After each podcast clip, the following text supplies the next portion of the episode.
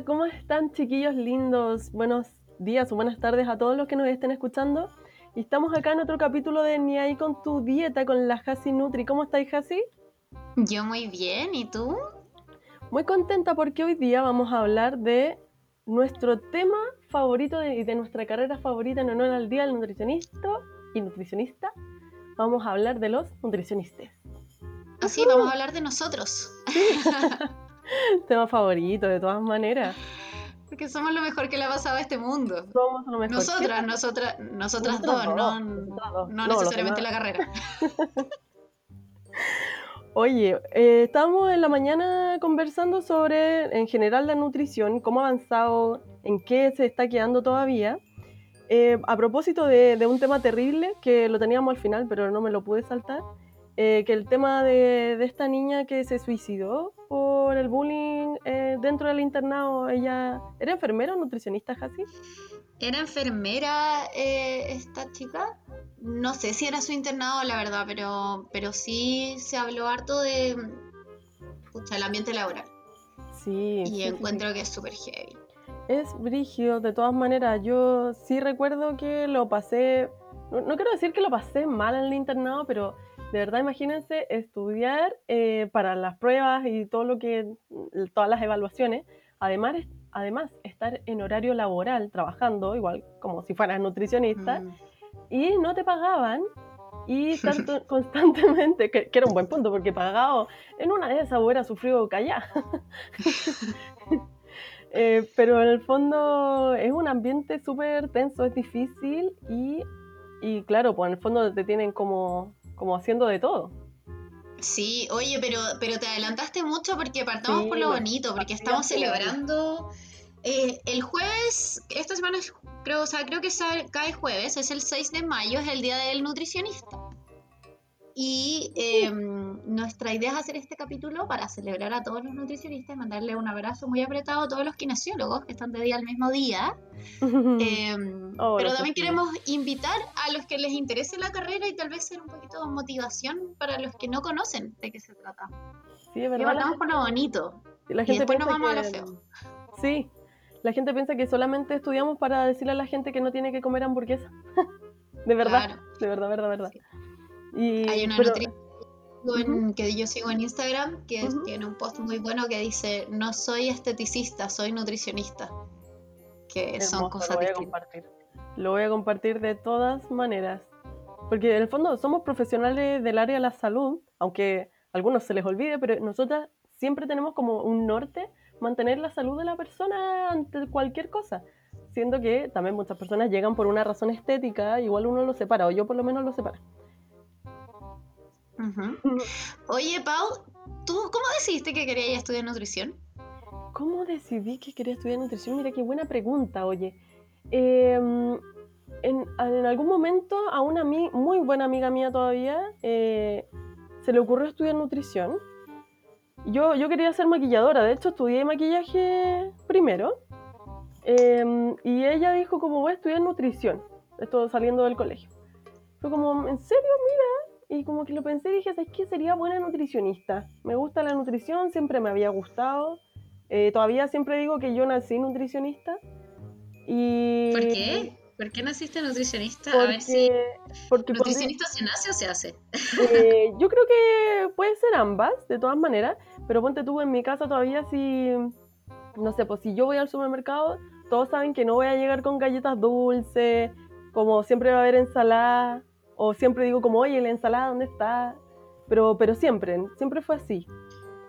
Y sí, así que todos decimos que, que, yo nací nutricionista y ponte si la, a la palta le falta sal, a la liñola Pauli, seguro.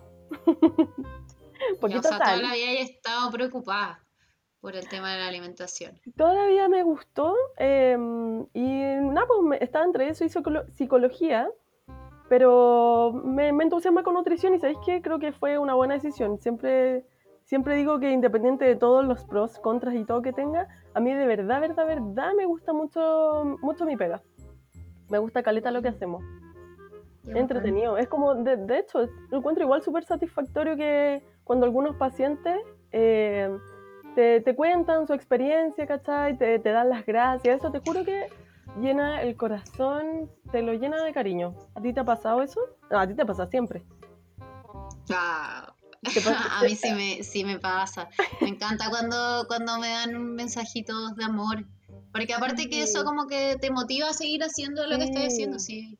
Una es indecisa, po, una es indecisa y esos mensajitos como que refuerzan que uno lo está haciendo bien. Sí, pues es verdad. Oye, ¿tú cómo entraste a estudiar nutrición? ¿Cómo se te ocurrió eso a propósito? Porque yo soy de la idea de que nutricionista se hace, no se nace. yo estaba muy perdida en la media, no sabía qué iba a hacer con mi vida. Hasta que un día, cáchate lo lejano, yo en ese momento tenía un pololo y un amigo del hermano chico de ese pololo o sea, básicamente nadie en mi vida, me dijo en el supermercado, oye, ¿cuántas calorías tienen los chitos? Porque, oye, no te sé aquí el machismo, eh, porque tú eres mujer, entonces sabéis de esas cosas. Y yo dije, oye, eh, nunca he mirado las calorías. Me encanta. Y soy de haber tenido como 14 años, para una cosa así yo oh, nunca he mirado las calorías. Y eso me hizo clic para empezar como a fijarme en el etiquetado, un poco también esa presión social que se me generó de soy mujer y nunca he mirado las calorías. Em, y ahí me empecé a fijar y me di cuenta que eh, era una carrera, mirar las calorías era una carrera. y que te me interesó. Pagar por eso, imagínate. Me podían pagar por eso. Me interesó y me acuerdo que fui como a una, no sé, cosa laboral de católica y me senté en el puestito, o sea, me acerqué al puestito de nutrición, que todavía no habría esa carrera. ¿Ya? Y me empezaron a decir que después de estudiar nutrición, uno no ibas a ver solo una manzana, sino que ibas a ver vitaminas, minerales, fibra, ibas a ver cómo eso llenaba tu organismo y nada, y ese discurso me volvió loca. Lo repetí toda la semana y dije, no, es que voy a nutricionista porque no voy a ver una manzana, voy a ver un montón de cosas detrás de esa manzana. Eh, y así entré a estudiar nutrición, pues pensando que lo único que iba a hacer era leer calorías, saber qué había detrás de una manzana y hacer a la gente bajar de peso. No tenía idea que hacía un nutricionista, no tenía idea. Sí, pues sí, pues si uno entraba para eso, pues para ir a hacer bajar de peso a la gente. Claro. De todas maneras. Eh, oye, ¿y funcionó después? Ahora cuando ves una manzana, ¿qué ves? ¿Ves números? Veo. ¿Sabéis que a veces sí? a mí igual me pasa de repente. Trato de que no me pase, pero es difícil, pues es súper difícil. Que no me siento orgullosa de que me pase, ese es el tema. en, algún momento quería que me pasara, eh, pero ahora no, ahora simplemente quiero comer y tengo mucha información. Y de repente soy de la idea de que tanta información no es tan positiva. Creo que ya es un poco tarde para perder información, amiga. Como, ¿Llevas cuántos años estudiando esto? ¿Cinco, seis, siete? Cinco, como, sí, pues como nueve años. Si piensa que salí del colegio hace diez años, entonces llevo nueve años metida en el mundo de la nutrición, pues. Claro, un poco tarde para evitar la información ahora, pues querida. ¿Qué, qué querés que te diga? Así es. Oye, a propósito de lo mismo, eh, cacha que voy a dar charlas motivacionales, no sé si se le puede decir así como vocacionales, eso. Eh, en un colegio me dijeron como, oye, tú eres nutricionista, eh, ven, queríamos saber si te gustaría participar de las charlas vocacionales para que le cuentes a las alumnas de la media qué hace una nutricionista. Así que voy a estar al otro lado de esa charla que contaste recién.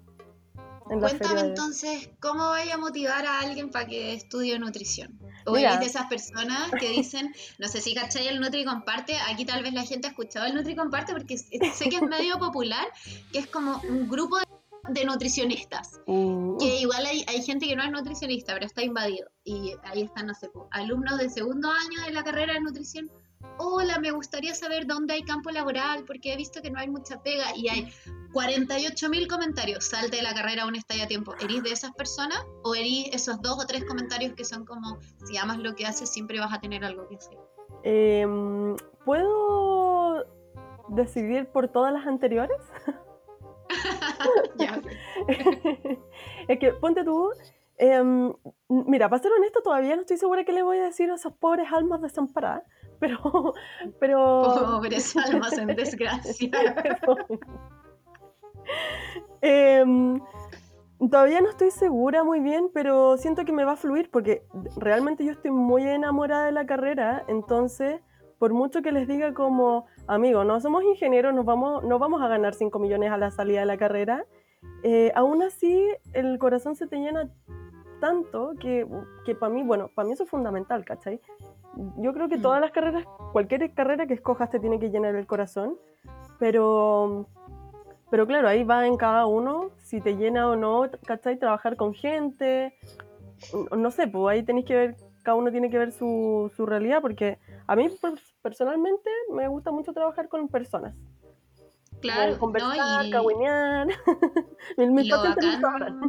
lo, bacán, de la nutrición es que podéis estar en todos lados, o sea, podéis trabajar con personas, podéis trabajar en, como con personas nosotros, que es uno a uno, o en hospitalizado, donde ya tienes muchos más pacientes y estás viendo muchos casos muy diferentes al mismo tiempo.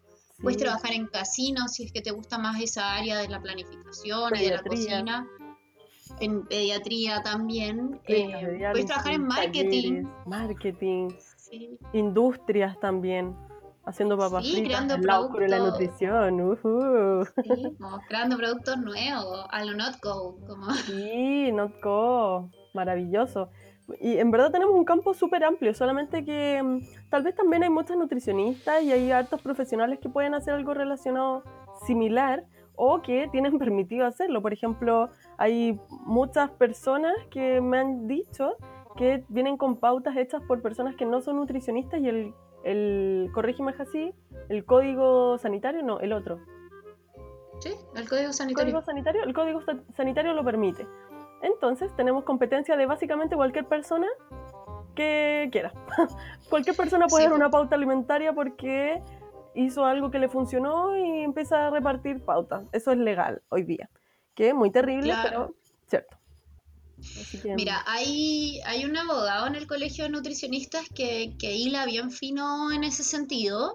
Eh, y se ha logrado, por ejemplo, bajar a algunas personas de la tele que han dado eh, consejos de nutrición y se ha sancionado al canal que, que, ah, ha pasado a esa persona que no es un profesional y a ese no profesional se le limita la cantidad de tiempo como que está en la tele. El, abogado del colegio nutricionista está siempre, siempre haciendo charlas para nutrir, para contar un poquito esa experiencia. eso es lo que yo me acuerdo. Eh, es que yo fui el año pasado a una de las charlas que hizo él. Ahora, dentro ya de la, de la profesión, o sea, como cualquier carrera de la salud, realmente cualquier profesional de la salud podría dar consejo nutricional y ahí es mucho más difícil entrar a hilar fino. Es más fácil como cuando se sale del área de la salud. Claro. Claro, y eso es lo complicado, porque, mm. no sé, un kinesiólogo no estudia nada de dietoterapia, entonces puede tener alguna noción claramente de lo que es salud, pero es súper fácil encontrarse con información errónea. Entonces, cuando somos nosotros los que solamente estamos hablando de dietoterapia, mm. eh, obviamente sabemos discriminar mucho más la información y, conocemos los riesgos de, equivocarte. Claro, de todas maneras, si piensa que, por ejemplo, lo que yo más me dedico ahora, que es el tema de la alimentación vegetariana y vegana, eh, imagínate la cantidad de profesionales del área de la salud que todavía creen que no se puede ser vegetariano y le dicen a sus pacientes que van a tener anemia, como yo he escuchado, por ejemplo, tecnólogos médicos decir como, ah, pero te va a dar anemia. Pero, loco, onda, me, ¿saben que soy nutricionista? En ese momento mm. no estaba haciendo el magíster, pero era como... Yo me acuerdo de esto. Amiga, yo... ¿Tú me viste, me viste la cara cuando eso pasó, no? ¿Qué cara tenía? Por favor, Eh, no, estaba súper enojada. Mm, lo que me acuerdo es que apretaste los puños. Pero de hecho, yo te, yo te preparé, yo te preparé porque yo tuve esa conversación antes y tú venías en camino. Entonces te dije, oye, mira, ¿sabes que me acaba de decir esto? Entonces tú llegaste un poco preparada. Ay, mira, por lo menos debo haber intentado por lo menos poner poker face porque, claro, pues era una persona a la que no podía eh, putear directamente, como no, no podía nomás, o no debería. Oye, sobre, sobre lo mismo, este fin de semana estuve compartiendo historia ¿Mm? porque eh, esto tengo autorización de, de, la mamá de mi paciente para comentarlo en, la mayor cantidad de lugares posible.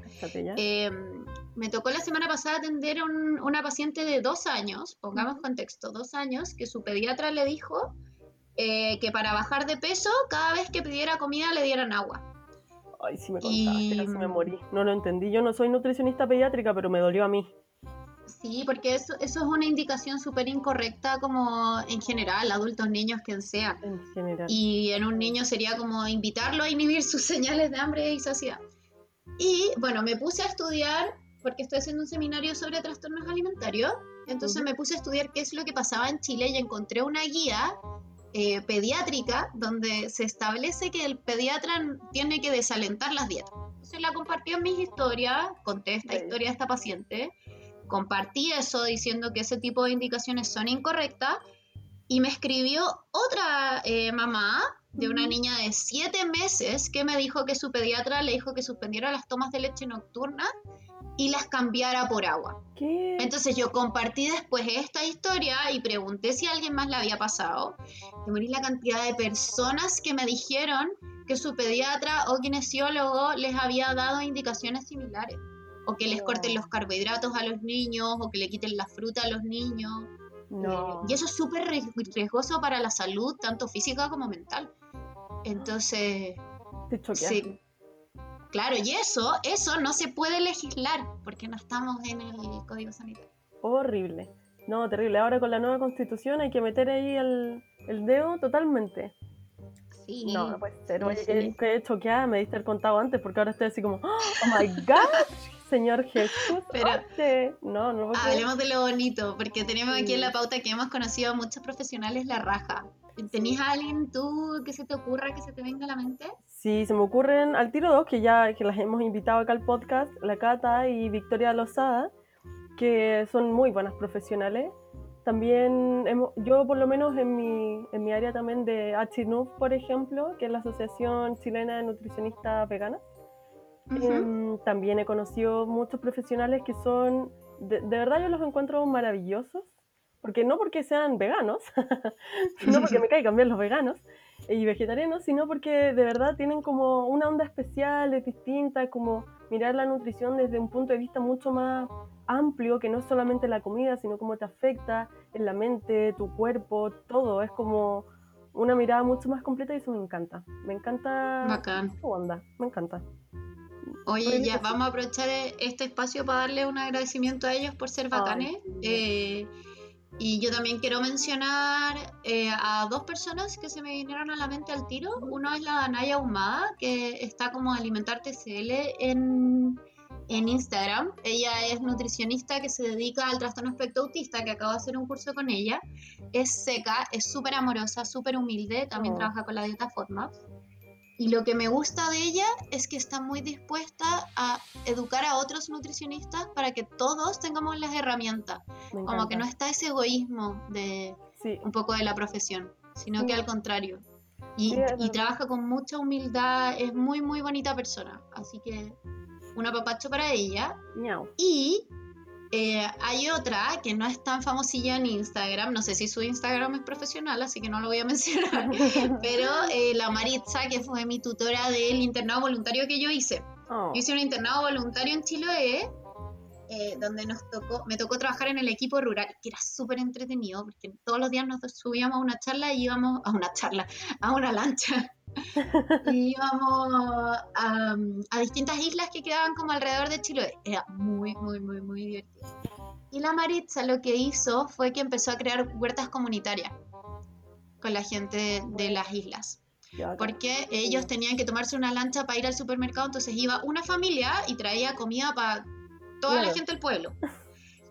Entonces la, la, Maritza les enseñó a cultivar la tierra, a cómo reconocer un poco como esa tierra y creó huertas comunitarias en los CEFAM o, los centros de salud de cada una de las islas y, como que convivía un poco como la tierra con las personas y les enseñaba a plantar según las estaciones del año. No, en verdad aprendí mucho, mucho, mucho. Qué buena, qué choro. Yo cuando fui, fui a hacer el internado en Chiloé, eh, también, bueno, la pasé muy bien ahí también, obviamente un saludote gigante a mi, a mi profe. Em, también la pasé muy bien porque la mente es muy distinto, súper diferente. Eh, y ahí yo tuve que hacer el internado de, de APS, de, como consultorio, como salud pública. Lo hice ahí y ahí me di cuenta que, claro, pues teníamos que atender en 15 minutos y, como ya les conté, me encanta hablar y obviamente yo me pasaba. Se pueden imaginar la embarra que yo tenía allá afuera en la lista de espera. Pero créanme que todos iban con un apapacho muy contentitos con, conmigo. El profesor reía nomás me, me dejaba hacer, pero pero yo siento que mm, también un poco haciendo la transición al, siguiente punto, yo siento que cuando uno transmite las cosas con, con cierto cariño, como, como, con harto interés de que el paciente de verdad esté bien en todos los aspectos, tanto físico, metabólico, mental, eh, también se ven cambios súper grandes. Cuando en verdad uno se dedica como profesional y el paciente eh, recepciona toda esa información, de verdad yo he visto cambios muy, muy grandes en muchos pacientes. Y me imagino que, tú igual. Porque claro, pues tú además trabajáis con... Estoy más acostumbrada a trabajar con personas con trastornos alimenticios. Entonces ahí también es súper intensa esa parte. Entonces, que los pacientes reciban esa información y poder darle una ayuda como real y concreta es, es de verdad demasiado gratificante. A mí me encanta. Sí, que cambian un poco como la relación que se cree que debemos tener con los alimentos. En verdad es súper bonito. Em, hace, hace poco tuve una paciente que di de alta eh, porque realmente se adaptó súper bien a, lo que conversamos de plan. Eh, comenzó como a conectarse con su cuerpo y ella me contaba que estaba muy contenta, que hasta su energía cambió, decía oh, que me encanta. como el el darse cuenta de, nutrirse, del alimentarse para nutrirse y no para bajar de peso, que era el motivo por el cual ella llegó, eh, le trajo muchos otros beneficios. Y entre esos vino también la baja de peso, pero se nos olvidaba todo el rato en las consultas. Qué Fue súper bonito. muy, muy bonito. Yo también he tenido hartos pacientes que he dado de alta y también ha sido así, como que se sienten con mucha energía, te juro que, de hecho, me llenan a mí de energía, es como, oye, en verdad estoy súper contenta, eh, ando súper activa o activo, y, ver, ver esa, ese cambio de un control a otro es, es bacán, de verdad es genial. Eh, y así también como hay personas que me llegaron comiendo eh, muy pocas frutas, muy pocas verduras, realmente nutriéndose mal independiente de la cantidad de calorías que comieran. Eh, comiendo muchos procesados sin tener como la noción de qué era eso. Em, y ahora ven la nutrición de una forma genial. De hecho, me pasó el otro día con una paciente que quiero mucho, que le intento dar de arte y no quiere. Em, me pasó que, por ejemplo, me decía, hoy no, si es que me he desordenado, qué sé yo, eh, no, tal vez no estoy, no estoy siguiendo tan bien la pauta, no sé. Y yo, a ver, dime, cuéntame, cuéntame qué comiste. Empezamos a hacer un análisis de la alimentación y yo, bueno, yo le conté todo, eh, analicé un poco lo que estaba comiendo y le dije, mira, sin darte cuenta, cumpliste todo perfecto porque ya estás haciéndolo de una forma intuitiva. O sea, te puedes imaginar lo que es hacer, hizo todo bien, ¿cachai? Sin, sin tener que contar calorías ni contar porciones, ya, ya pasó al siguiente nivel, ¿cachai? Sí, pues, y eso te llena, eso te llena el corazoncito porque hacia allá apuntamos nosotros, po. Sí, que esto sea como un, un cambio para la vida. ¿Cierto? Sí, y al final uno se queda con eso, yo creo. Los pacientes se lo llevan a la casa después em, y están como, o sea, sin tener que pensarlo mucho, ya lo están haciendo bien, como que lo interiorizan al final. Oye, y sobre lo mismo, me quiero saltar al siguiente tema, porque nosotros cuando salimos de la U teníamos otra visión, eh, que era mucho más cuadrada de la nutrición, eh, donde bajar de peso era lo más importante y, que de repente cuando te llegaba un paciente que tenía que subir de peso era difícil porque no sabía cómo hacerlo, porque toda la carrera te enseñaron eh, que había que hacer bajar de peso a la gente. Y de repente te llega alguien que estaba desnutrido y tenía que subir de peso y uno como que no, no, no, no podía hacerlo. ¿Cómo fue que, cambiaste ese chip? ¿O cómo fue que cambiamos tal vez este chip? Mm. Eh, de a poco hasta llegar al punto que estamos ahora donde el foco no está ahí. Yo, mira, no sé si recuerdo un punto en donde haya sido como un switch, como ahora sí y ahora no, porque a mí me costó mucho cambiar e-, ese switch, porque yo creo que lo había tenido por mucho más tiempo que desde empezar la carrera, o sea, lo tenía de mucho antes, como todos seguramente. Em, entonces sí tenía como esa cuestión de eh, pesar poco está bien, estar bajo peso está bien, pero estar sobrepeso está mal, porque es malo para la salud. Mm. Realmente yo tenía eso muy, muy interiorizado en mi cabecita, porque más encima acá en mi familia hay muchos casos de sobrepeso, obesidad. Tengo muchos familiares operados bariátricos entonces siempre tuve esa idea de que pesar mucho era peligroso. Em, mm. Entonces, y bueno, también por ejemplo me felicitaban por estar flaca, ¿cachai? Y es como, bueno, ahora mirándolo para atrás es como, nada que ver, pues, como, no, no, no debiese ser así. Así que no me di cuenta en qué momento lo cambié. Seguramente este bichito partió contigo leyendo a Victoria Lozada, yo creo. En algún punto tú me empezaste a comentar de esto y de ahí nos fuimos interiorizando, siguiendo páginas de Instagram de profesionales, nunca de influencers que no tengan estudios. Em, mm. Y ahí como que de a poco viendo otras influencers body positive que a mí me gusta mucho. Yo sé que hay muchas personas que no les termina de cerrar, pero a mí me encanta, me fascina. Eh, todavía no lo termino de interiorizar, tengo que decir, pero, pero seguramente para allá, siempre se puede estar mejorando en el fondo allá voy siempre sí. tú, ¿cómo? tú fuiste mi fuente, ¿quién fue tu fuente? ¿Cómo lo supiste? Eh, ¿Sabéis que no sé cómo lo supe? Yo, bueno, yo conté en el capítulo con la Victoria que todo me hizo clic de que yo no estaba como en el lugar que tal vez debería estar como nutricionista cuando reprobé mi examen de grado, donde ah, me pidieron como exigirle mucho más a una persona que a mí no me parecía que el foco estuviera en bajar de peso. Claro. Eh, y, y que, repito mil veces, yo al día de hoy respondería ese examen exactamente igual, entonces no sé qué aprendí habiéndolo reprobado. Em, pero eh, fue un poco cuando salí que comencé a trabajar en este centro del terror del cual hemos hablado muchas veces. Eh, donde el foco era justamente em, bajar de peso, era un centro de personas que habían fracasado en una cirugía bariátrica, entonces venían aquí a hacer un tratamiento para tomar pastillas y todo eso, y yo era la Nutri. Em, satánico. Y como me costaba, porque en el fondo yo no quería entregar estas indicaciones tipo no comas carbohidratos ni nada de eso, porque sabía que, que eso no servía, siempre supe que eso no servía. Eh, entonces empecé a leer coaching. Ahí empecé a estudiar de coaching entre pacientes. Y, tenía harto tiempo entre pacientes porque al principio no tenía tantos pacientes.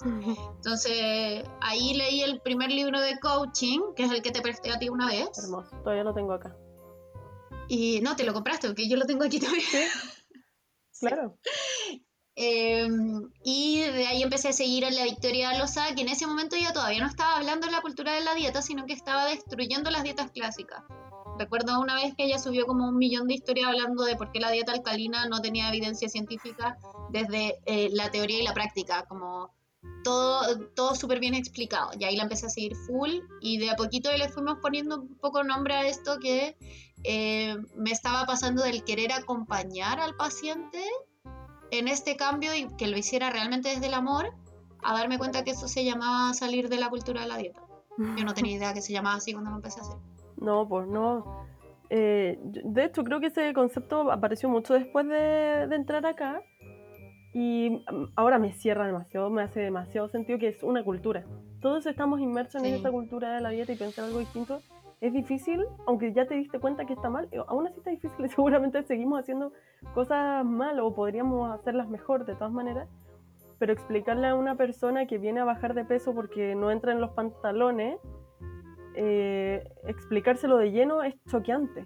Realmente eh, le choca a la persona y muchas veces cuesta un poquito como salir de ahí al, paciente, como que toma varias sesiones empezar a entender que se pueden hacer las cosas de una forma diferente y que el foco no tiene que ser el peso.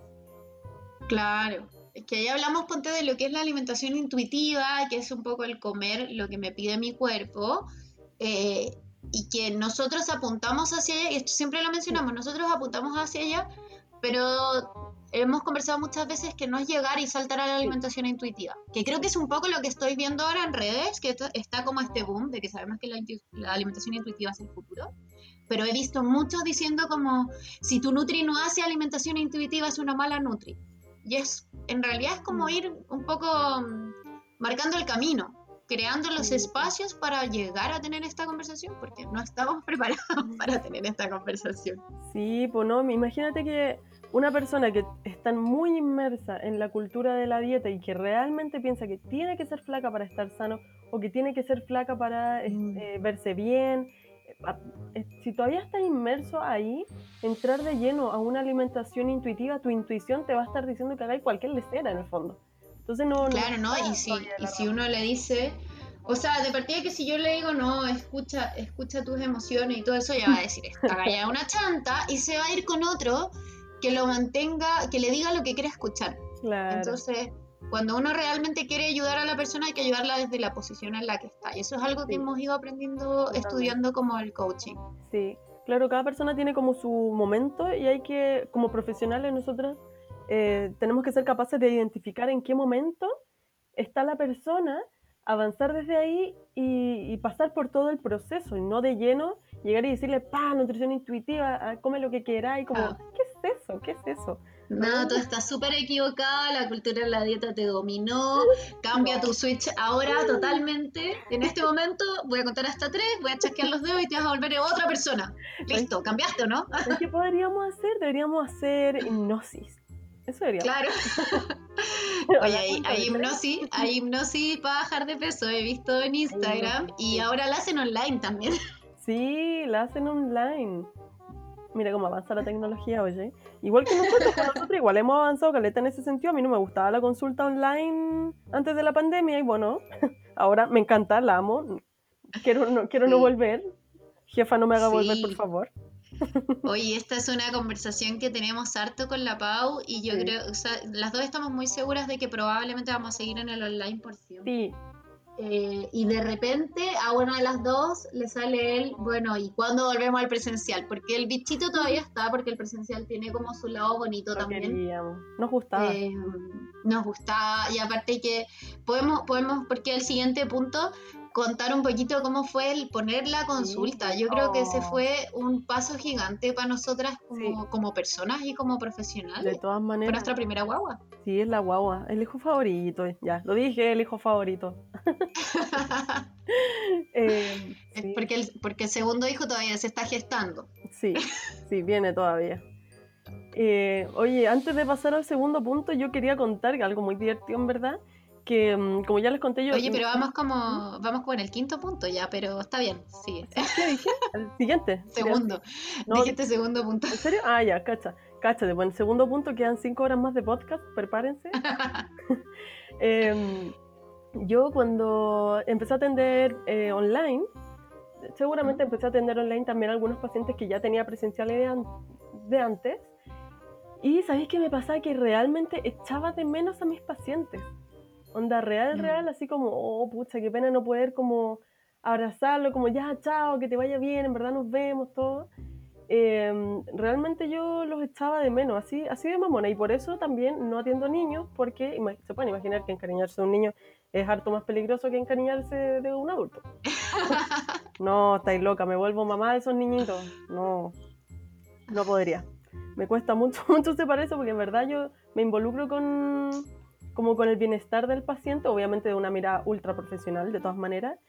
Pero, pero claro, uno está así como, de repente pienso como, oh, mira, aquí está el alimento que le había recomendado a tal persona, pa, y se lo mando. Me, voy acordando de esas cosas. Eh, y, que eso yo creo que ha sido un poco el, crecimiento que hemos tenido como profesionales y personas dentro de este campo. Porque al principio tal vez no nos pasaba tanto, por lo menos a mí, a mí no tanto, y después como que empecé a tomarle el gusto a la consulta privada. Sí. sí, porque tú, tú, llegaste a trabajar en un, en un hospital, ¿o no? Eh, no, nunca, nunca trabajé en hospital, pero sí trabajaba en centros de diálisis. Centros, centros. pero entonces trabajar en diálisis también es una dinámica muy distinta, son perfiles de pacientes muy distintos, en donde la nutrición es, es tan clave que puede significar la vida o la muerte del paciente, literal, de un día para otro. Como por salirse la dieta, ponte tú, paciente le puede pasar algo, una crisis y termina hospitalizado. Entonces, uno, mi rol era fundamental, lo sigue siendo, em, pero claro, son pacientes que tienen una condición de salud súper especial y, y, un poco delicada o compleja, ¿cachai? Entonces llegar a la consulta privada en donde los problemas de las personas, en donde se acomplejaban porque tenían, no sé, 5 kilos de más, en el, al principio me, me, pareció un poco mm, como... Eh, como efímero, como problemas que no, no yo no, no los veía como problemas. entonces como que al principio me aburrí un poco y después le tomé como el gustito a darme cuenta que cada persona es un universo, es un universo totalmente diferente a otro. Entonces ahí... Sí, puedes darte cuenta que ese problema para esa persona es un problema súper grande. Claro, y en verdad es de persona en persona, entonces ahí como que le empecé a agarrar mal gusto y ahora me encanta. me fascina. Pero mm, hemos tenido un crecimiento gigante, en verdad, yo creo, desde que partimos. Yo, al principio, yo creo que, te imaginas, yo de haber sido esa, esa Nutri que te decía como, ya vamos a comer mil calorías. No, no, creo que nunca le di mil calorías a un paciente. Creo que una vez le di a uno. Todavía me acuerdo, eh, un paciente con mil calorías. Eh, y yo le decía, esta cuestión, tú sabes que lo que estamos haciendo está mal. Está mal, porque es una paciente que es familiar, paciente familiar prima. Eh, entonces estamos haciendo esta cuestión mal, ¿cachai? Y esto, y le explicaba y todo, pero bueno, es una persona que yo conocí hace, bueno, de toda mi vida, así que, claro, eh, ahí lo hice, pero con mucho, mucho cuidado también, pero son cosas que otras nutricionistas yo sé que lo hacen, pues, ¿cachai? Porque bajáis de peso rápido, pero después las consecuencias pueden ser graves, chiquillos, para que lo sepan. Sí. No, y, mm. yo, o sea, yo quería hablar un poco de, de cuando pusimos Hellblaze, que en poquito tiempo se va a cumplir. Eh, ¿Cuánto? ¿Tres años? ¿O cuatro años? Eh, 18, el 2018. En tres años tres vamos años. a aniversario, Jacinta. No, en tres. no, pues no Vamos a tener. En, el, 8 de, el 8 de agosto vamos a cumplir tres años, Jacinta. Vamos a estar de aniversario. ¿Te voy a regalar? Eh, puras cosas bonitas. Ya una manzana. estoy preparando una manzana para que la veas y puedas reconocer todo. todo. Carne de soya me vaya a regalar. Claro, de la que tengo acá. De la que te regalé yo. No, pero como en tres semanas más o menos se cumple eh, el aniversario de la vez que, mm. nos juntamos a, planear todo y a pensar en. De cuando, en, de cuando nos propusimos matrimonio.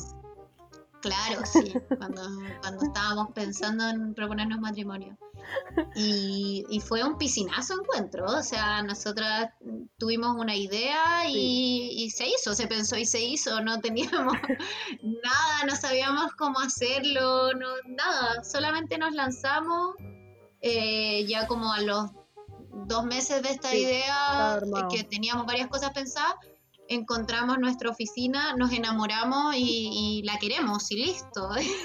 Hoy me da risa que en las dos historias que hay contado, yo, me encontré, ahora mirándolo para atrás, yo fui muy divertida porque tú me hablaste un día que está en, un bar. Eh, de noche me dijiste, oye Pau, tengo una idea, juntémonos. Yo, ya, ok, nos juntamos y me, dijiste la idea y yo así, ya démosle. Como no, no lo cuestioné. Sí, yo creo que te dije, pero si queréis, piénsalo. Yo sí, no, hagámoslo, al toque. No, no lo pensé dos veces, no, no le di vuelta, fue como ya hagámoslo. Eh, y, sí, fue la segunda igual. y, y, cuando fuimos a ver la oficina, la Jasi estuvo haciendo un rato ahí con la corredora, con la chica que nos estaba mostrando en la oficina. Estuviste conversando con ella, preguntándole, vaya a saber quién, Mucho no sé rato. preguntando. Es que no, porque la Pau, la Pau estaba buscando estacionamiento y llegamos justo a la hora. Entonces, yo subí como para que la galla no pensara que íbamos a llegar tarde, porque quería dar una buena impresión. Y la Pau, no sé, te demoraste mucho en encontrar el estacionamiento, entonces le hablé de todo. a la, a la estaba en el punto de preguntarle si tenía gato o perro. Y llego yo, llego yo, abro la oficina, así como la miro, ¿cuánto me habrá demorado? ¿Tres segundos? ¿Cinco? Mm, sí, pero no. Yo voy a contar esta historia desde mi perspectiva porque tú vayas a decir otra cosa. Abre la puerta a la Pau, súper seria, entra al baño y dice, la pintura ahí no está bien. Mira el techo y, dice, no sé, algo de haber dicho el techo. El techo está sucio. Eh, ¿Esta cortina se queda o la van a sacar? Perfecto, muchas gracias. Nosotros te avisamos. Eso le dijo a la corredora y yo, ay, le cargó, yo que la había encontrado tan bonita y además que estaba dentro de nuestro presupuesto. Y la Pau me dice, le dije, ya, nos vamos, como que yo asumí que la había odiado. Y ya nos vamos y la Pau pone el uno. Y el auto estaba estacionado en el menos dos. Dio tres pasos afuera del edificio y me dijo, ya, pues, ¿qué estamos esperando? no lo pensé, como la vi dije, ok, está perfecta, tiene todo, hay que, hay, que arreglarle esto, esto, chao, listo. Pues, me acuerdo que le dijiste a la corredora, y eso es todo, ¿no? Claro, porque yo, nunca había ido a ver casa, con mi señora, ¿cachai? Entonces, pero, ¿sabes que Yo la vi y dije, esta es nuestra, ¿cachai? No, no, no lo dudé, yo la vi mía, nuestra. Entonces, claro, dije, hay que arreglar esto, esto y listo, ¿dónde firmo? ¿Cachai? Eh, pero fue muy divertido también que yo, donde pongo el ojo, pongo la bala. Así que se hizo, y fue nuestra por mucho tiempo. Después ahora con la pandemia dejamos a nuestro bebé porque, bueno, por razones obvias. Mm. Eh, que también yo creo que fue una buena decisión, pero también nos hizo crecer como profesionales eh, poder haber dejado la, la, consulta física, porque ahora también en consulta online hemos trabajado mucho más en, en cómo atender sin estar enfocados en el peso. Yo siento que me ayudó mucho en ese, en ese sentido. Sí, sí, de todas maneras. Al principio era súper enredado y ahora se nos hace fácil. Sí. Y nos hemos dado cuenta también, o sea, lo beneficioso que nos permite llegar a otros lados. Nos permite llegar a otros lados, sí. Ahora que tenemos... Pero contemos más, contemos más de la consulta, porque, porque fue todo un proceso, porque como les decía, nos tiramos a la piscina, nuestra consulta tenía dos, dos privados, claro. y estuvimos como cinco meses con unos inmuebles, porque no teníamos lucas. No, pues, claro, pues armamos uno eh, completo. Eh, eh, quedó maravillosa, era preciosa, muy armada, nos demoramos, ¿cuánto nos demoramos en armar ese mueble? Como invitamos a nuestras otras colegas y amigas nutricionistas eh, que nos ayudaran a armar los muebles, ahí era el chiche nuevo. Em, después, para armar la otra, nos, nos, costó un tiempo más, pero bien ahí, porque, ah, porque ¿sabéis por qué teníamos la otra vacía? Porque al lado estaban los kines, entonces ahí teníamos que comprar máquinas, estábamos preguntándole y cotizando eh, qué, qué, máquina le servía, si prefería elíptica, trotadora o qué, ¿cachai? Y después eso no salió bien, entonces no sabíamos qué hacer con eso. Claro. Y... ese fue como el, camino un poco. Muchas cosas nos salieron mal y, y, o sea, ya sí llegó un minuto donde, donde quisimos decir, ya bueno, ya fue. Eh, Siempre. No queremos seguir en esto, pero teníamos que cumplir el contrato de arriendo, que era un año. Así que como sea, esta cuestión se tenía que mantener un año si no teníamos que pagar multa. Y no teníamos plata. La cuestión chistosa, sí. Y ahí, ¿qué hicimos? Yo siento que igual fue como un paso a moblar la otra consulta, asumiendo que íbamos a usar ambas para consulta de nutrición. Y mm, eso salió bien igual, encuentro, porque teníamos más espacio para atender las dos un poco en paralelo. Porque antes, claro, nos turnábamos una sola oficina y después, cuando ya teníamos las dos disponibles para usar, podíamos estar atendiendo las dos al mismo tiempo. Que eso también como que nos abrió un poco las puertas, ponte tú los sábados que se llenaba más, ahí sí teníamos harta gente. Eh, claro. Entonces, no, ahí, ahí eso encuentro que fue como bacán, porque ahí empezamos a llenar la consulta. Ah, no, nunca tan llena, pero sí, ahí como que nos abrió un poquito más las puertas y... No, fue bacán, yo, yo quería esa consulta y después me gustaba más la segunda. la segunda era la regalona. que era, era más, más grande la segunda. Era más grande y, la habíamos puesto como alfombrita, como que igual nos dedicamos más a eso. ¿Por qué hicimos eso? Porque estábamos derrochadoras. sí, sí, pues después cuando nos empezó a ir bien nos mandamos una época derrochadora, pero ni siquiera nos dolió, o sea, como que no, Se podía. Ya llegó un momento en que se podía gastar un poquito más en dejarla bonita, estaba bonita la segunda oficina. Sí. Bueno, y esa la usamos poquito rato. ¿Y cuánto tiempo habrá sido? No sé. Bueno, y pandemia, bueno. Sí, estallido pues, social, pandemia. pandemia.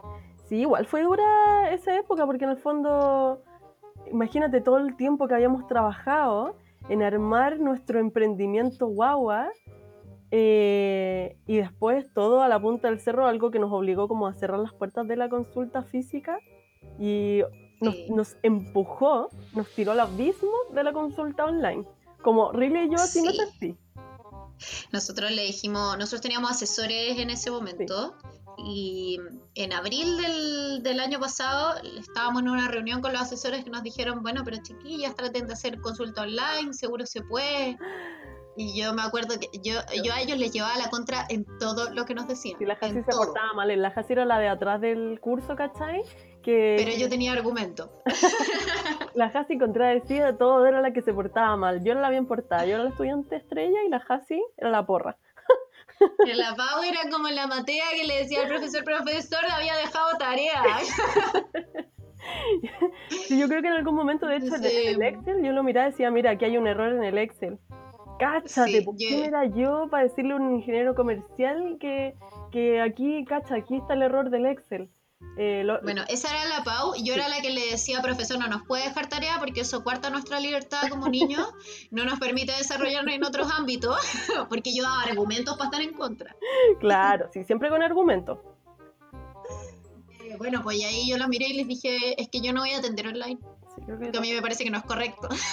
Cáchate, sí, yo creo que tampoco quería. Tampoco quería, lo, lo encontraba como nada que ver, pero en verdad mm, real encuentro que es genial. A mí me encanta. Lo único que, claro, no podéis medir tanto. Pero hay un punto que tengo, de hecho, tengo algunos pacientes que literal no, no, no queremos saber su, su, peso, ¿cachai? Como lo acordamos. Sí, pues es que muchas veces no importa. Veces. En general no importa y, y en verdad lo que más, más importa es cómo se van sintiendo ellos.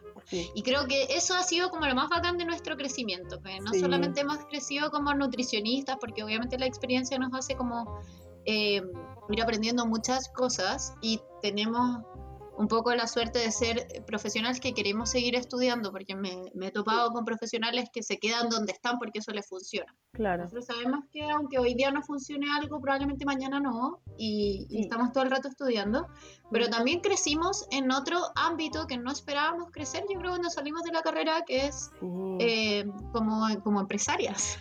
Sí, como, como empresaria no, como profesionales, yo igual siento que el tema, todo esto de la nutrición, eh, igual yo siento que me ha ayudado a crecer como persona, la verdad. Como el trato con las personas, seguramente mi hermana no tiene la misma opinión, porque peleamos. Pero sí me, ayudó, me ha ayudado a ver las cosas de una perspectiva diferente. Eso me gusta. Sí. Me gusta, de todas maneras. Qué bonito. Creo que nunca habíamos hablado tan, tan desde el corazón aquí. Siempre siempre ha sido como de, otros temas, pero en verdad ha sido, ha sido genial todo este camino encuentro, como los pacientes, que mis pacientes sepan que no, no finjo mi buena onda, todo es real. Los de la JASI también sepanlo, los pacientes de la JASI sepan que la JASI me comenta así como, oye, estoy muy contenta porque me mandan fotos de cacas mis pacientes y siempre recibo fotos de cacas. Cáchate, po. Y está feliz porque uh, es color no creo, no creo, haberte dicho no creo haberte dicho estoy muy contenta. Fue en referencia a que eh, voy a contar esta conversación privada que le dije a la Pau oye Pau estaba en el baño haciendo caca y la Pau me dijo eh, qué bonito que cada vez eh, que. No, pero es que fue como cada vez que pienses en caca o algo así, te acuerdas de mí. Y yo le dije, no, Pau, con la cantidad de fotos de caca que me llegan de mis pacientes.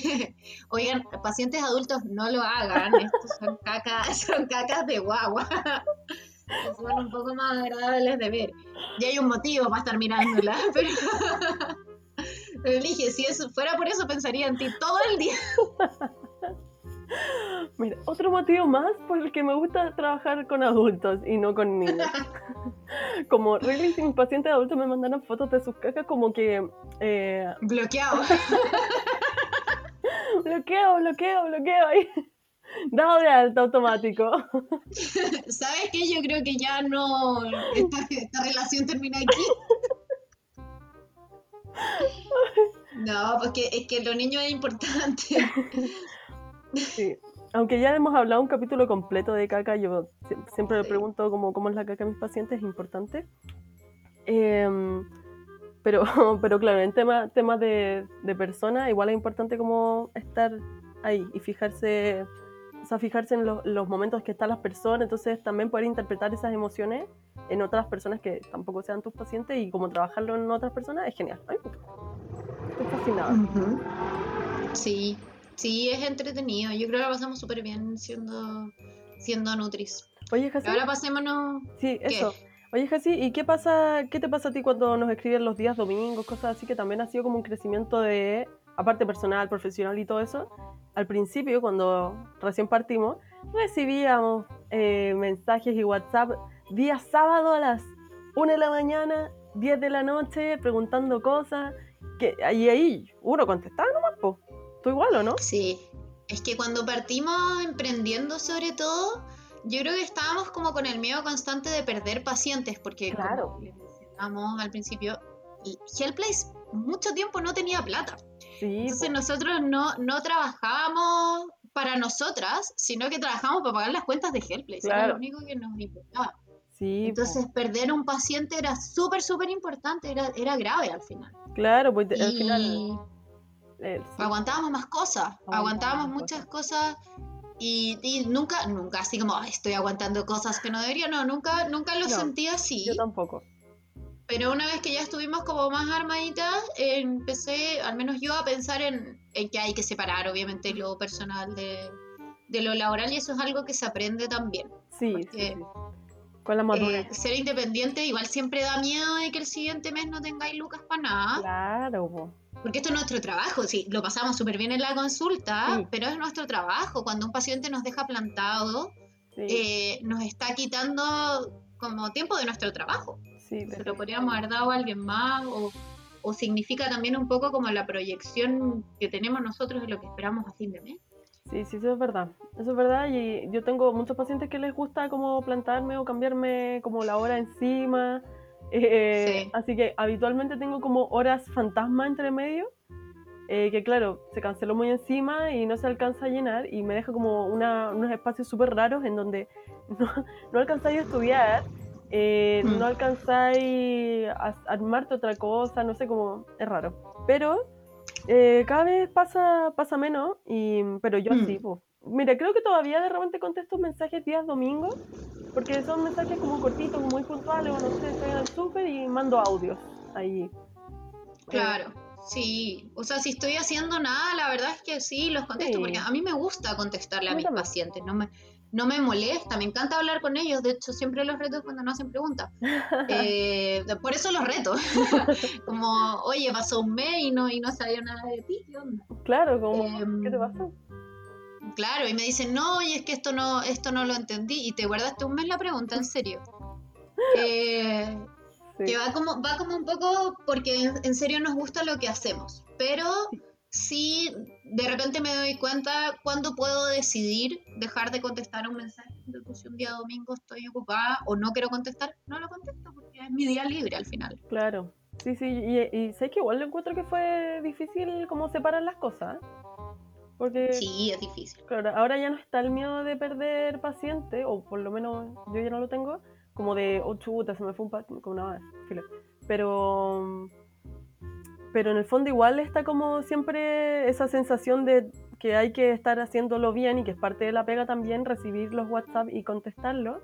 Pero los pacientes, yo- por lo menos a mí hasta ahora me ha llegado pura gente buena onda que, que en el fondo si no le contesto un WhatsApp un día random no, no, no les importa, ¿cachai?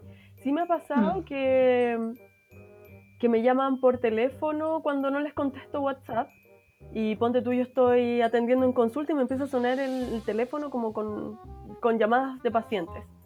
Sí me ha pasado eso, incluso me han llegado videollamadas del supermercado. Cáchate. Sí, Sí.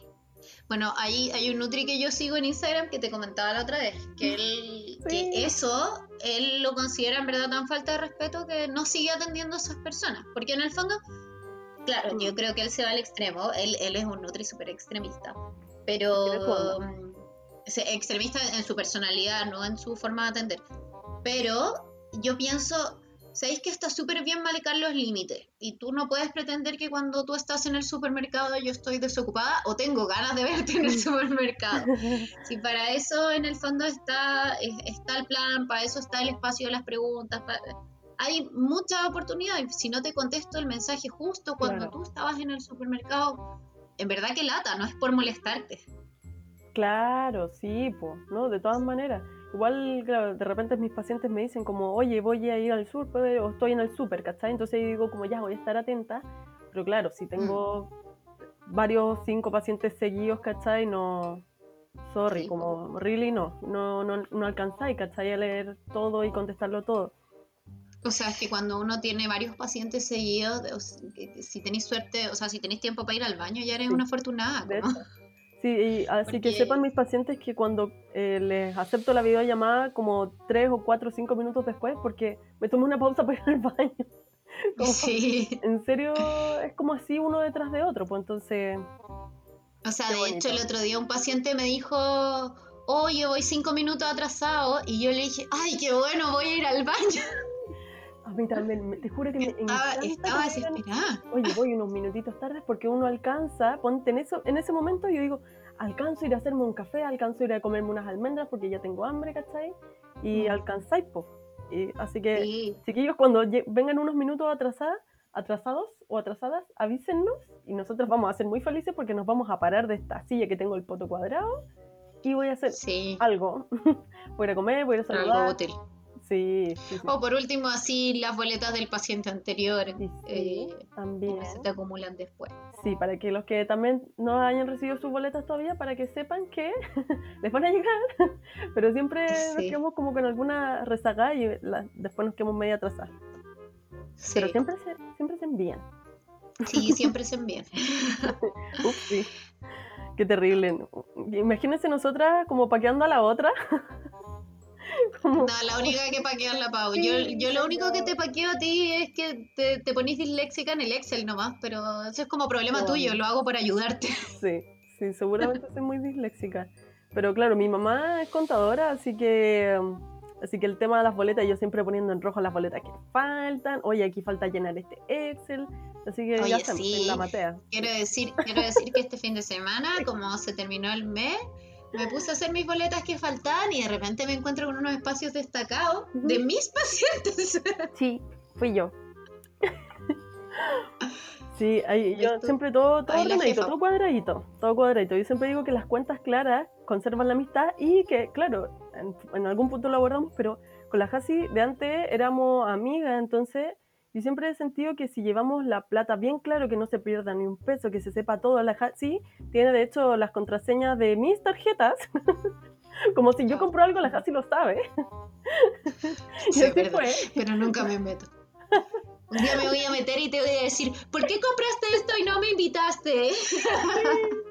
Sí, una vez, claro, pasó algo así, em, que llegó una plata como a una, a una de las cuentas que tenemos para la consulta y les hace así como, oye, Sí, fue muy divertido. sí. Y era algo Voy mío. a po. contar, voy a contar esta historia. Se juntó la Pau con una amiga de nosotras, la Fran, saludos Fran, Hola, Fran. eh, y fueron a un barba azul un, o algo así fue. a otro bar. Sí, fueron, fueron a tomar, fueron a tomar. Y no me dijeron, y no me dijeron. Pues entonces yo me entero cuando llega un, un mail, me llega un mail que dice, Francisca, no vamos a decir el apellido para no exponerla, Ah. eh, ha transferido no sé cuánta plata. Y yo, qué raro, ¿por qué la Fran está transfiriendo la Hell Place? Y abro el mail y sale Barba Azul. Y yo, y al tiro, al tiro le escribí a Pau, ¿por qué no me invitaron? Que se sepa que era porque la Hasi vive en Santiago y la Hasi estaba en cuarentena y nosotras no. Entonces no le queríamos, aparte que en ese, en ese momento habíamos en verdad ido a, a vacunarnos, nos fuimos a vacunar juntitas y le pegamos como un- una raspadita después a la, a la salida, como al permiso que ya habíamos pedido. Claro, porque no hay que tomar alcohol después de la vacuna. Aquí estamos educando súper bien. Lo siento. lo lamento mucho, eso no lo hagan en la casa, no lo hagan. Seguramente ahora mi vacuna no tiene tanta efectividad, no, no sé cuáles serán las consecuencias, pero, pero no veía a la Fran hace mucho rato porque, bueno, cuarentena, entonces nos pusimos de acuerdo para ir a vacunarnos juntitas y aprovechamos y claro, pues nos invitamos a la Hasi y cachai, nosotros haciendo la piola, pues, haciendo la piola y después la señora ahí, oye, ¿por qué te llegó esto? Como, realmente sentí como, ¿cómo se dice? Como, no, no sirvo para engañar, ¿cachai? Me cacharían al tiro. No, sí. Terrible. Sí, no, fui, fui la tóxica igual, fui la tóxica, pero me piqué, pues si no me invitaron, La no me invitaron a jugar, mi amiga. esposa tóxica, ¿cachai? la calaña de relación que tenemos. Pero igual tú en algún momento me dijiste, Pau, yo espero, o, eres, o espero que sea mi única relación tóxica. Controlando platas. Sí, eres mi única relación tóxica. Tú también eres mi única relación tóxica. Y espero que seas la única relación tóxica que tenga. Hoy hablemos de cosas tóxicas. Hablemos de cosas tóxicas porque vamos a aprovechar de, este espacio que estamos celebrando las Nutri a mandarle mucho amorcito a un grupo de Nutris eh, que están pasando por un mal momento. No. no sé, mira, hay una imagen que se ha viralizado, pero Ah, hay un ser humano que definitivamente tiene problemas y está acosando a nutricionistas que están en Instagram. Y esto nos toca porque en el fondo vivimos con el miedo también de que nos vaya a pasar a nosotros. No sabemos quién va a ser su próxima víctima. Sí, ha sido mm, como nervio igual. No, sí, eso, que, ha sido como mm, eh, complejo porque, claro, eh, uno, uno está expuesta porque ambas tenemos redes sociales y nos movemos ahí. Yo siempre digo, mientras más uno se, se expone, más, mejor te va, como, como en términos de nutrición, ¿cachai? Entonces, llega más personas. Llega ya más personas, te va mejor. Entonces, estar ahí es parte de, de mi pega, de nuestra pega. Entonces, me han, hay amigos que me han dicho como, pero ponte privada, ¿cachai? Y es como, es que no puedo ponerme privada, porque si no me llegan menos pacientes, la gente pregunta menos, ¿cachai? No, no, no sé si es una opción limitar mi trabajo por culpa de gente así. Sí, pues porque al final es la vitrina donde estáis mostrando lo que haces y de esa manera es, la manera en la cual nosotros eh, logramos llegar a las personas. Mm. Entonces es complicado cuando hay personas que se cuelgan de esto. Em, yo soy súper brígida en ese sentido en mis redes Mm. Eh, a mí solo una vez eh, me han escrito algo donde me he sentido pasada a llevar y lo expuse en menos de 10 segundos y como bueno como el área a la que me dedico tiene mucho que ver con la maternidad me siguen muchas mujeres por lo tanto mm. hay menos porcentaje de mujeres que acosan mujeres em, estoy menos expuesta pero mi red sigue estando abierta y sigue pudiendo llegar alguien a, acosarme. Yo sé que a ti te ha pasado un poco más como en, tus redes sociales. Claro, y es por lo mismo que mientras más exposición uno tiene, es peor, es peor eso. Y también esta persona, que para contarles un poquito en verdad de lo que ha hecho, porque yo creo que parte de lo que hace está mm. censurado, literal no, lo podríamos decir, pero lo que hace esta persona es enviar fotos de eh, como de contenido explícito, ¿cachai? Entonces... Sí. Ya se videollamadas también. Videollamadas, eh, por teléfono igual creo, ¿sí?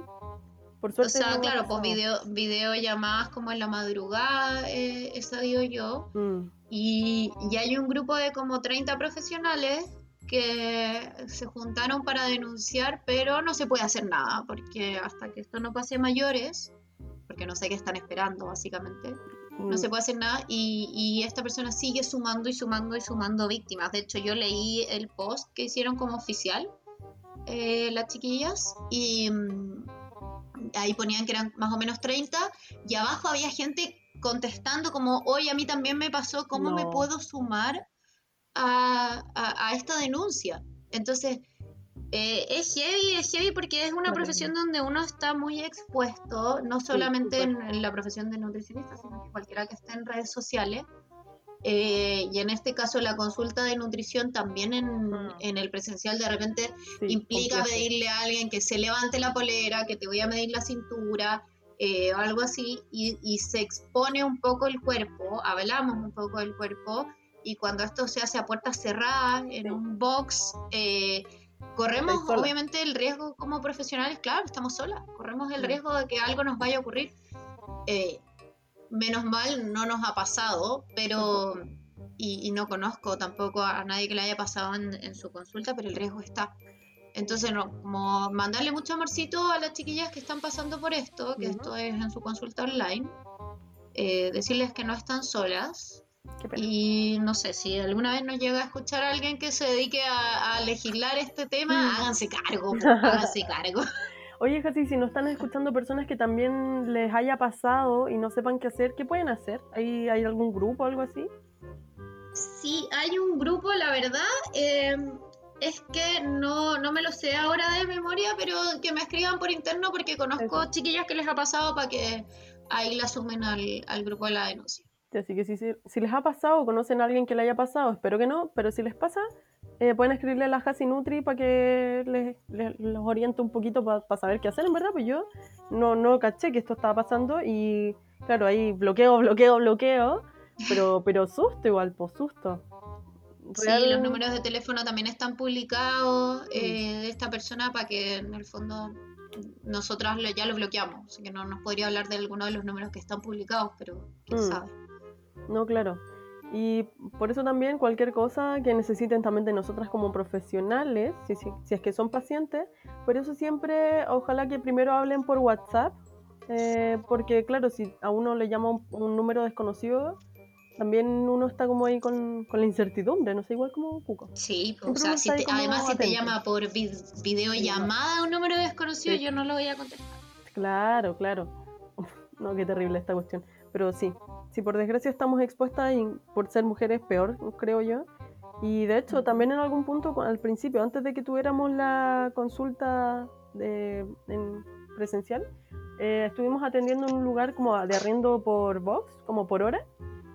Y ahí nos contaba eh, el caballero que muchas nutricionistas tenían su consulta privada, su consulta física, y se iban a atender en box por hora para no estar solas porque les había pasado que el último paciente de la tarde las había acosado y ya estaban solas a esa hora. Y ya no venía nadie después para ayudarlas. Entonces, eh, cuco, pues es algo que es un constante miedo y estar constantemente cuidándose. Sí, sí, en verdad, en, verdad que lata que, esto esté tan normalizado. Oye, hablando de, voy a hacer una conexión entre estos, entre el tema de ahora y el último tema. Em, porque me acordé de algo que, no te contaba. en uno de los internados que nos tocó hacer en la, en la universidad, me pasó que em, era, era uno de deporte, donde de hecho nos tocó en el mismo lugar que, que era como un lugar bien de elite, por así decir. Donde uno de eh, los pacientes me comienza a conversar y me dice, oye, tú conoces a X personas, eran compañeros de colegio. Y me di cuenta que teníamos más o menos la misma edad, o sea, éramos como de la misma edad. Me dice, oye, ¿cómo hago para atenderme contigo? Ya, y le contesté y no sé qué. Y fuimos al box y el box, no sé si habrá sido el mismo que tuviste tú en este internado, pero era súper chico. Era era más chico que un baño, o sea, era enano. Para los que vieron Harry Potter, voy a hacer aquí una referencia. Esto es la primera pieza de Harry Potter cuando dormía en el. No me acuerdo cómo se llama, pero en, la pieza como abajo de la escalera. Era de ese. De hecho, era abajo de la escalera. Ahí la escalera. Era enano, enano, enano. O sea, no, no podías abrir la, la puerta y estar de pie al mismo tiempo porque no cabías muy chico. Entonces, imagínense en este lugar, esta persona que me dijo que teníamos un amigo en común y este espacio es súper, súper chico y yo le empiezo como a tomar los pliegues, que era parte de lo que yo tenía que hacer en las evaluaciones, entonces le digo, eh, sácate la polera y me empezó a jotear. Y me sentí súper incómoda porque me dijo, ay, que me saque la polera y ni una piscola me pediste, no sé qué. Y, y y yo le empiezo como a tomar las marquitas y todo, y todo el tiempo como coqueteándome, y yo estaba haciendo, o sea, estaba haciendo mi trabajo al final, que era mi internado, eh, en este espacio súper, súper reducido, como que no, no podía irme hacia atrás, no había espacio para irme hacia adelante o hacia atrás, eh, mientras tomaba los pliegues, todo el tiempo estuve muy cerca de él, entonces era súper, súper incómodo. Y, y ahí que hago el nexo al siguiente tema que es en relación a lo que hablábamos al principio, eh, estos mm. internados eh, donde lo pasamos mal, yo, o sea, yo en ese internado yo lo pasé súper bien, eh, excepto por esta oportunidad que fue súper incómoda y, de hecho le dije como a la tutora en ese momento. le mandé la pauta, pero no lo quiero volver a ver. Y me dijo, ya no lo volváis a ver nunca más. Brígido. y no le contesté los mails ni nada, como que ella me, me apoyó harto en ese sentido.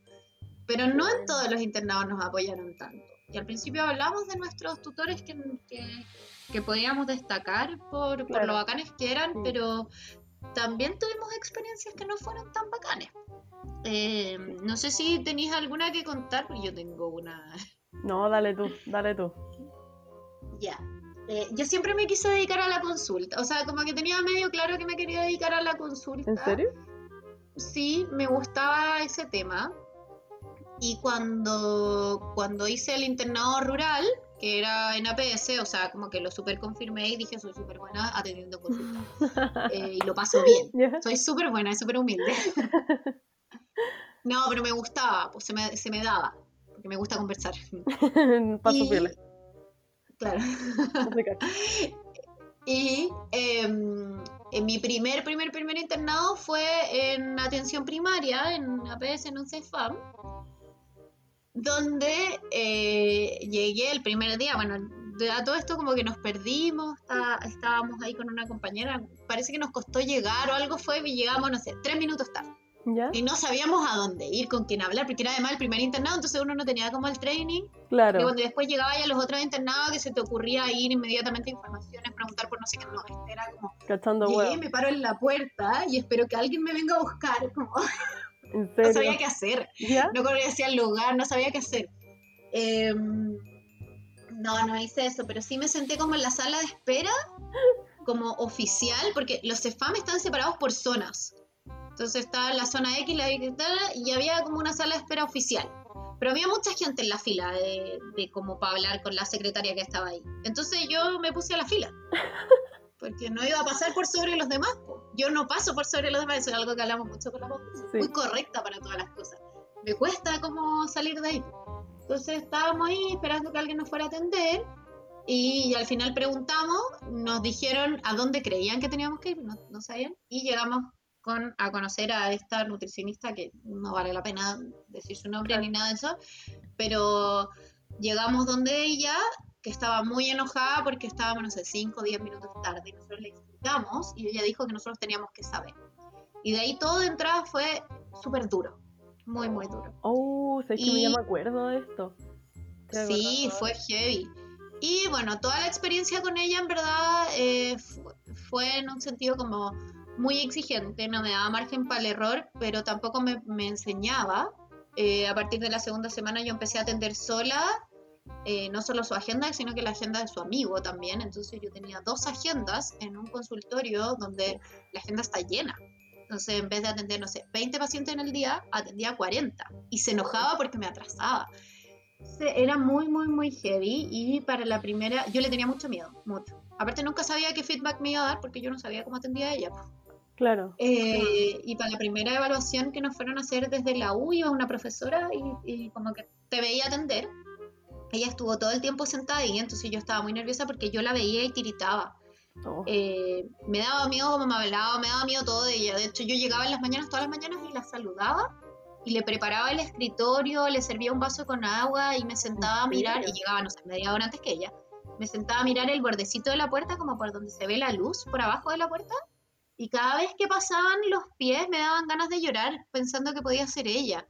Pero cuando sentía que estaba poniendo la llave, porque yo entraba a su oficina y cerraba con llave. Entonces cuando sentía que ella estaba poniendo la llave en la puerta, eh, como que tragaba saliva y me decía a mí misma que no me podía poner a llorar al frente de ella. Y bueno, cuando nos fueron a hablar de la U... Trauma atroz. Cuando me fueron a hablar de la U la primera vez, eh, estaba muy, muy nerviosa, entonces me costó mucho hacer esa consulta porque me estaba viendo la profesora de la U, que eso era algo que ya daba nervios, pero me estaba viendo esta tutora que yo no sabía cómo trabajaba ella, no sabía cómo atendía a ella. Entonces no sabía qué me iba a decir. Y bueno, me da el feedback la profe de la U, me dice qué cosas mejorar, no sé qué.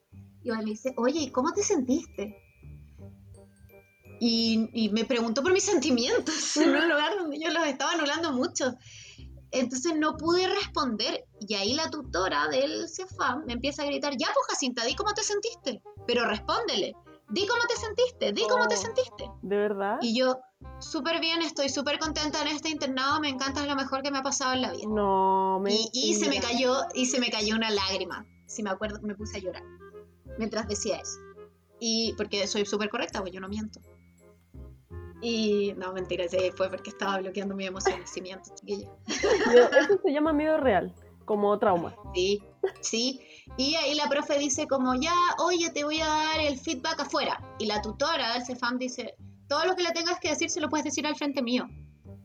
Y, la profe de la U dice, no, este es un protocolo de la U donde en el fondo es un poco más experiencial, de cosas de la U. Otra cosa, aparte necesito que me acompañe a buscar unos papeles para que le pase a tu compañera que estaba con otro Acompáñame, Jacinta. Y me llevó a su auto. Ay, no, ¿de verdad? Y sí, me llevó a su auto. Y, y ahí me dice, dime la verdad. Y yo me pongo a llorar pero así oh, desde el pulmón le dije que odiaba todo, que me cargaba, que la tutora me trataba mal, que era súper como mala conmigo y todo. Y la profe, que las profes de, de, este ramo eran súper amorosas, no sé si contigo, pero conmigo siempre fueron súper amorosas.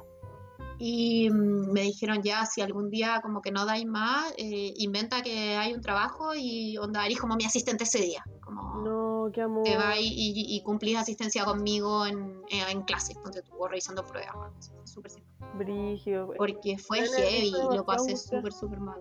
Sí, lo pasé súper mal. No me acuerdo de eso encuentro muy raro como, bueno, no sé si en algún punto esa, esa nutricionista se habrá quedado ahí. ¿Qué, qué, fue de ella? sí, después, después fue tutora de eh, una persona más de la generación. Como a la siguiente rotación mía no fue tutora de nadie, pero después más adelante fue de una más de la generación. y, y ella me contó que había tenido una súper buena experiencia. Como que era personal al final. No creo que haya sido personal, yo creo que algo le debe haber llegado, porque en el fondo tú no podías estar tan mal y que sea como solo culpa tuya, ¿cachai? No, no puede ser así. No puede ser así. Como Dena le he dicho algo, pues igual los tutores de internado tienen feedback. Como igual le den el puesto límite. Como real no, te, podían obligar a no te podían obligar a atender a los pacientes de otro, de otro profesional de ahí, ¿cachai? era antiética esa cuestión. Y va un poco en el abuso también de, lo, de los internos. Es que ese es el tema, y eso, eso en el fondo como que queríamos tocar, que está súper normalizado tratar mal a los internos. Tratar mal como al que está ahí haciendo su práctica. Claro. Y, eso lo vemos como en las películas. Siempre el practicante el que lleva café, que no sé qué, bla, bla, bla. En salud eso es heavy, es heavy, porque todo el rato te repiten que no te puedes equivocar porque si no se va a morir el paciente. Claro. Entonces, para no equivocarte, o sea, para no, no darte el pie a equivocarte, te humillan. Claro, claro. Y, eso está súper mal, porque claro, uno vive, al final no vivís con ganas de hacer las cosas bien porque te gusta, sino que porque si las haces mal te van a humillar. Sí, y sí, y vaya que sí. Mira, yo por lo menos desde mi, desde mi punto de vista, dentro de la exigencia que tenía la universidad, siempre que uno tenía problemas de ese tipo, yo me sentía apañada, por lo menos. Como que tú podías ir a acusar a alguien o decir algo eh, y que la universidad te apañara, ¿cachai? Yo sentí que no te iban a, dejar sola. De hecho, pues tú, en tu caso también la profe te apañó. Em, obviamente, bueno, no, no es obvio en verdad. Pero claro, en el momento del miedo o de, que pasa una situación puntual, uno se queda callado por, por miedo o por porque te van a echar la culpa, porque el otro gallo o la otra galla tiene más, más poder sobre ti. Eh, entonces uno piensa que, claro, pues profes con profes o profes con tutores te van a tienen como su complicidad de, tutores y no te van a hacer caso a ti, pero en realidad no, no, es así. Yo siento igual que la universidad en ese sentido apoyó harto. Eh, y por suerte también había muchos tutores que muy por el contrario de, esos malos casos eran muy apañadores, muy buena onda, muy relajados. Mm. Más que relajados como que te apañaban, te enseñaban. Eh, algunos muy bien. De hecho, por lo menos para mí la mayoría fue así. Fueron eh, muy pocas las ocasiones en las que lo, pasé mal, pero la carga era, era alta. Así que sí, es como internado, lugares Claro, porque igual, igual además que está esa como presión que decíamos al principio, porque no solo estáis haciendo tu práctica y que estáis trabajando por primera vez, eh, no teniendo idea de lo que estáis haciendo. eh, sino que además tenéis que estar estudiando para las evaluaciones. De repente llegaba una profe, eh, cuando estábamos en la UCI, probablemente a ti también te pasa, llegaba la profe, te hacía tres preguntas y, uno tenía que saber, pero oh. todo, todo el tiempo tenía que ser súper inteligente. Yo creo que el momento de mi vida donde fui más inteligente.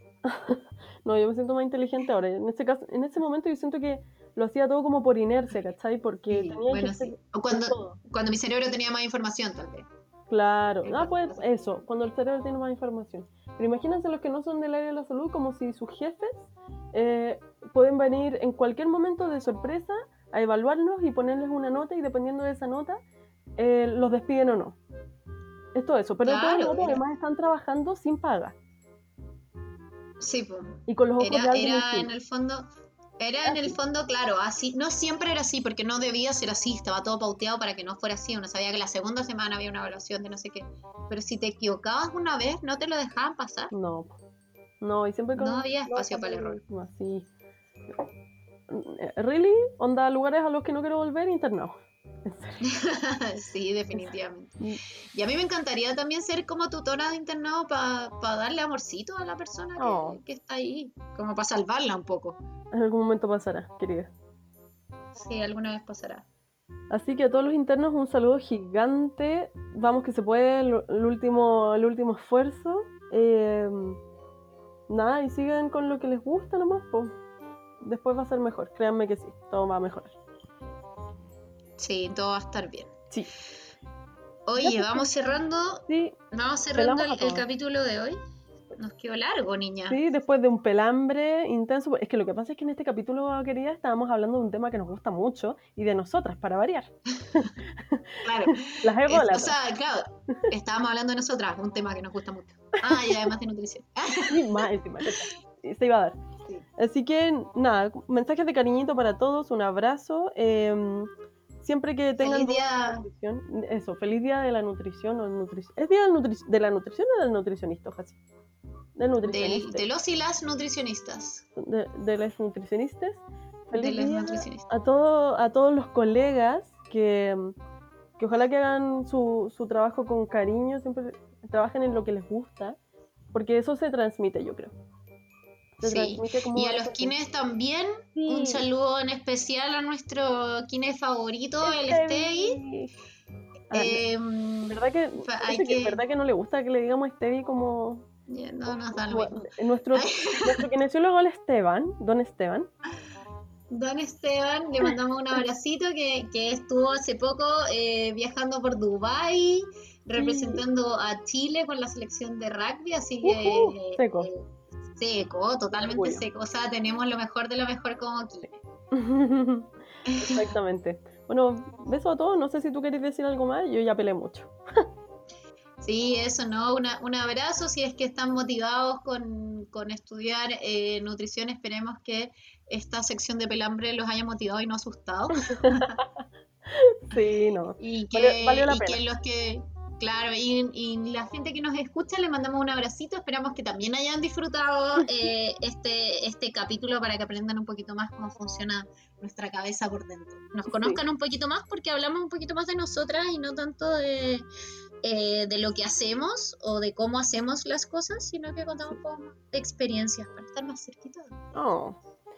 Eh, y también un mensaje para todos los que están considerando eh, seguir una dieta o pauta de algún profesional que no sea nutricionista. Eh, piénsenlo dos veces. Sí, piénselo dos veces.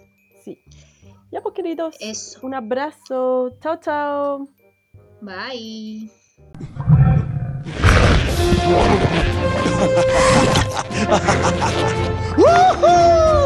¿Fallaste? ¿Fallaste? Ajá, ajá, ajá. Ya no cenaste hoy. ¡Woo! No, cenaste hoy. No, no, no, no cenaste hoy. Turi. Estás a dieta.